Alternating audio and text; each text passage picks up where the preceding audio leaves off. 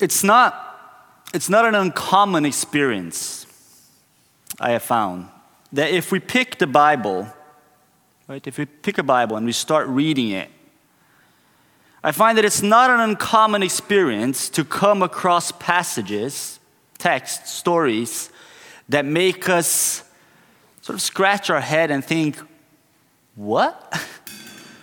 what is this? I'm actually, to be honest, sometimes surprised that some people don't scratch their heads more often when reading the Bible. Because there are all sorts of reasons to get us wondering and making questions. Some stuff in the Bible makes us scratch our heads simply because they were written in a completely different time and cultural context. So that we simply don't have sort of the conceptual framework to make sense of it. And we have to do some homework to be, to, to be able to deal with it. Other things make us scratch our heads because they offend us in different ways. They seem too violent or too narrow or too naive. Sometimes the issue is that those passages have been interpreted and used in violent, narrow, and arrogant ways. And as much as we would like to, we can't simply separate a biblical text from the story of its interpretation.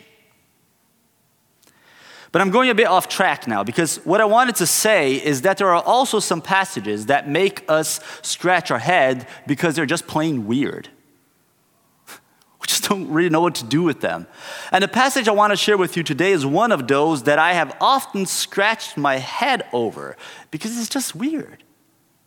I want to read it for you and share it with you. It's in the Gospel according to Luke, which we have been uh, following this semester here in OIC, on chapter 10, from verse 21 to 24. At that time, Jesus, full of joy through the Holy Spirit, said, I praise you, Father, Lord of heaven and earth, because you have hidden these things from the wise and learned and revealed them to little children.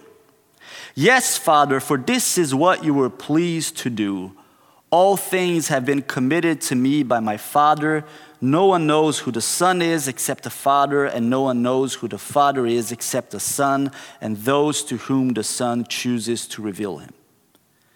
Then he turned to his disciples and said privately, Blessed are the eyes that see what you see. For I tell you that many prophets and kings wanted to see what you see, but did not see it, and to hear what you hear, but did not hear it. So says the Word of God. Okay, maybe it's just me, but this doesn't really seem straightforward at all. What on earth is Jesus talking about? What things has God hidden from whom? Who are these little children that he is talking about? And most of all, what's wrong with being wise and learned that would make God hide stuff from you? Isn't that just weird? I mean, doesn't Scripture themselves encourage us towards wisdom? There's a whole book in the Bible that is essentially about wisdom the book of Ecclesiastes. Or is Jesus just implying that the people around him are not particularly wise and learned? Sounds a bit condescending, doesn't it? Do you see what I mean by, by this being weird and sort of head scratching material? And do I even dare to try and unravel this? I am, after all, arguably a learned person, right? With higher education in theology and stuff. So maybe it's a bit of a fool's errand for me to try to figure this stuff out. However, I'm not also learned, I'm also stubborn. so I'm gonna go for it anyway. And while in a pickle like this, I, I think it's always worth remembering that the gospel writers are not writing random stuff. And also that they are not writing down important stuff randomly. Okay?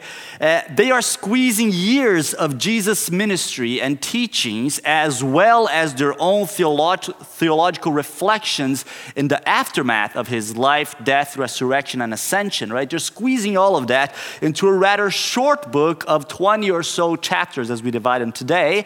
And in that exercise, they are thoroughly thinking through what they write down and through how they write it down. This is something we've been talking about a lot lately, uh, lately. In other words, while the gospel writers they have to leave out a lot, they do put what they put in the gospels in a coherent order, and they do it in such a way that might help us make sense of the ministry of Jesus Christ and the good news, the gospel that he represents. And Luke, of course, who wrote this gospel, is no exception. So, when lost, it's actually a good idea to sit down and, and think about where you're coming from and also where you're going to rather than just pushing forward. And I have found that the stories that Luke tells right before and right after these sort of cryptic words of Jesus that we have read today, that they open the possibility for a path ahead. In the story right before this one, Luke tells us that Jesus appointed 72 of his followers.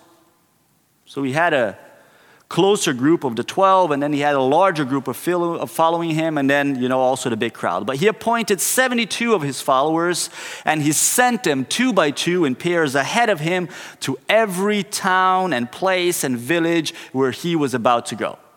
So you read about this in Luke 10 just before.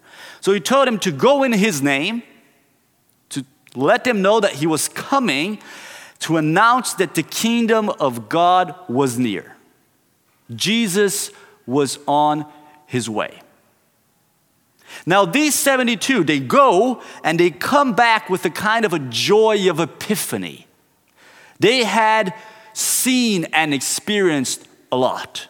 They had seen people be healed, they had seen demons submit, and people repent in the name of Jesus. They were euphoric. And Jesus is happy for them, but more than for what they saw and what they did, he says that he is happy that they went in his name and that they came back to tell the story. In other words, he's happy that they trusted him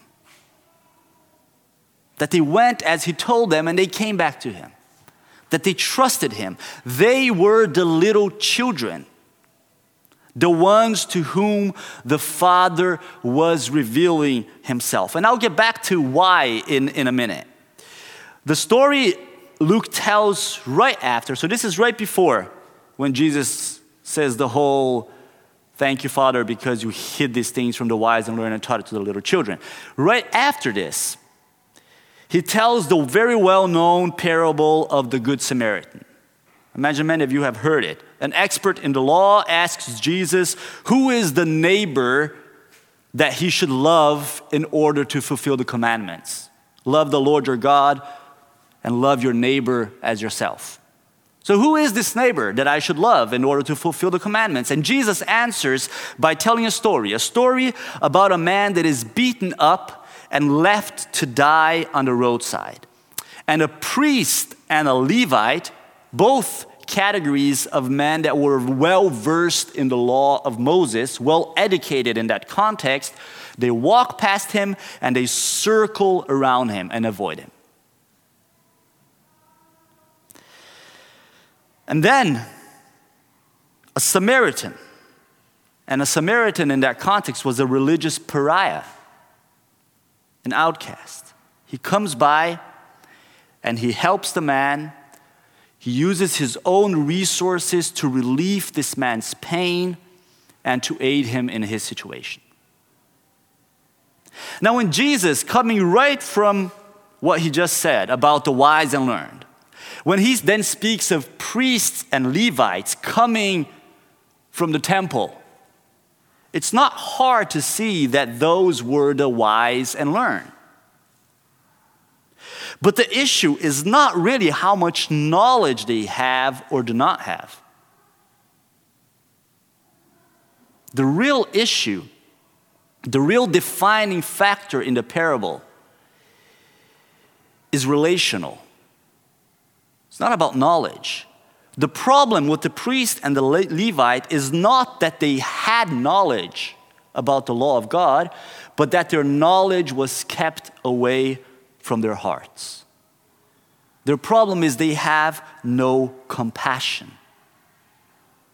And because they have no compassion, they misunderstand the law. And as for the 72, they were little children, not because they knew much about anything or even because they had done or witnessed miracles. They were little children because they trusted Jesus.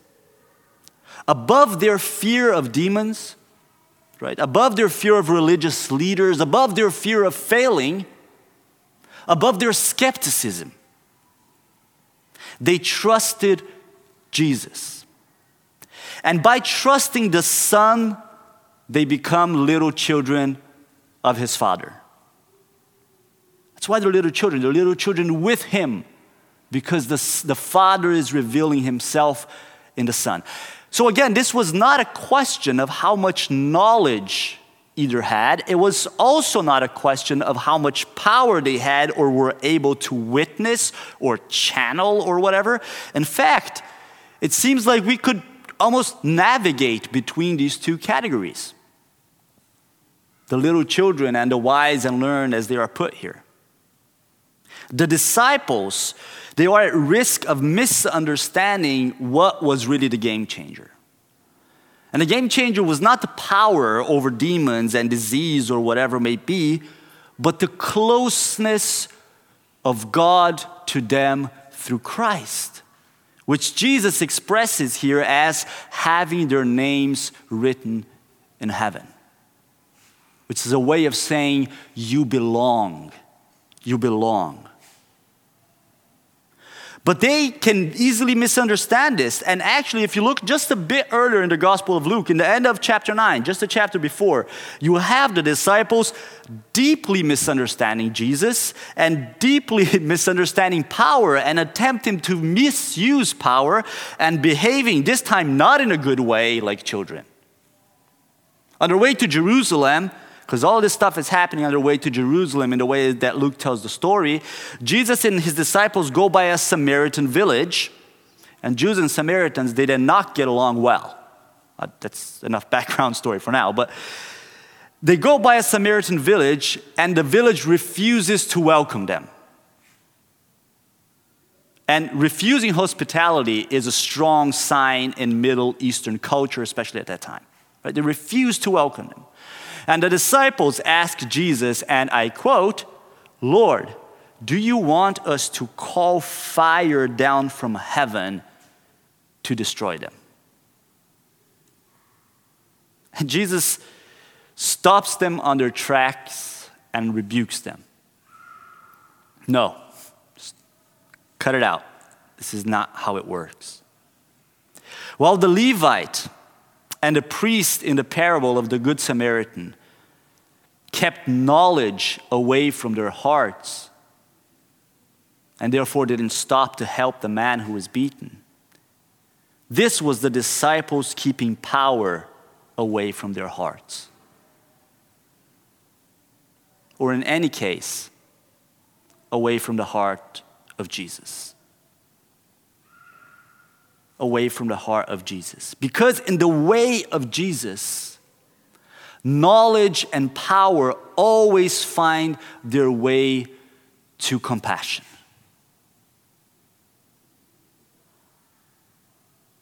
This is Jesus who sits by the well with the Samaritan woman. This is Jesus who just a couple of breaths later is using a Samaritan to tell them about stopping to help the broken Knowledge and power always find their way to compassion. Knowledge and power always have their grounding in grace in the way of Jesus. In the way of Jesus, faith is expressed by the way the Samaritan cares for the wounded. By using the power and the knowledge that he had at hand to heal and restore. Because when you have a donkey with you and you have money and resources, and you're walking by a person that is half naked, half beaten by the road, you have power and you have knowledge. He stops. He uses whatever he knows about cleaning wounds. He takes oil and cleans the wounds. He puts this man on his donkey and he carries him to an inn and he uses his money to pay and say, Take care of him. He uses what he knows and he uses whatever power he has at hand to show compassion and to show grace.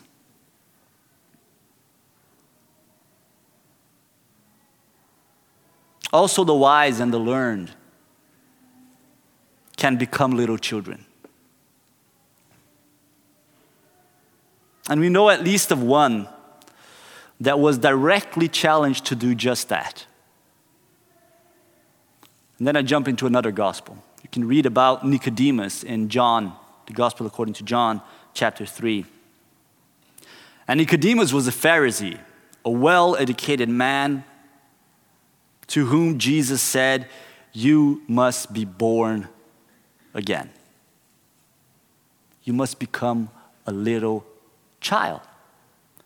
And Nicodemus struggled with the idea, but also in that story, we see that the key of all of this is Jesus himself and the way that Jesus goes about breaking bread with the poor and tearing down arguments with the powerful. There's something about Jesus that can change our way of seeing ourselves, of seeing the other, and of seeing the world around us. The challenge for Nicodemus was believing that Jesus was indeed the Son of God. That he was indeed God Himself incarnate. If he could believe that, if he could believe that, he could see the Creator and the Redeemer as one. And that's a whole theme in the Gospel of John, by the way. He could see them as one and understand that this Jesus in front of him could create him anew and reshape how he moved in the world. Reshape how he moved in the world into the likeness of incarnate love, the likeness of Christ. To become a children again, the children of God, one with the Son in the way the Son reveals the Father.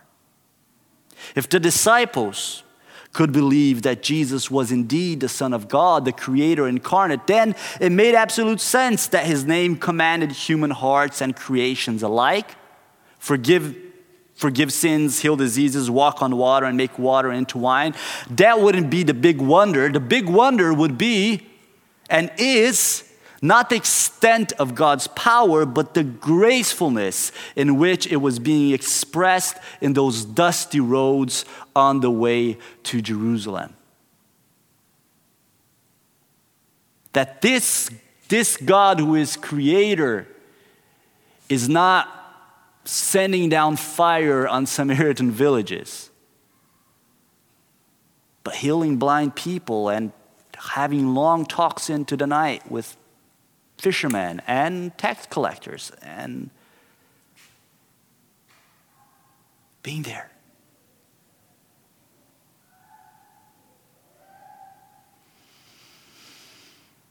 For all of us, if we can keep whatever knowledge and power and trust that we have close to our hearts and keep our hearts close to the hearts of Jesus, to the heart of Jesus, then perhaps, then perhaps we will see and let others see what many prophets and kings wanted to see but did not see, and to hear but did not hear. The transforming presence of grace in the world. Because this world is full of abuses of power and knowledge. It's full of it. And we don't want to bring more to that table. We've done enough of that in church history. We don't need to do it today. The world is full of abuses of power and knowledge that create wars, that create poverty, that create inequality, that create hatred, that create distance, that create greed and arrogance and death and all of its friends. And too many of us forget how to be little children.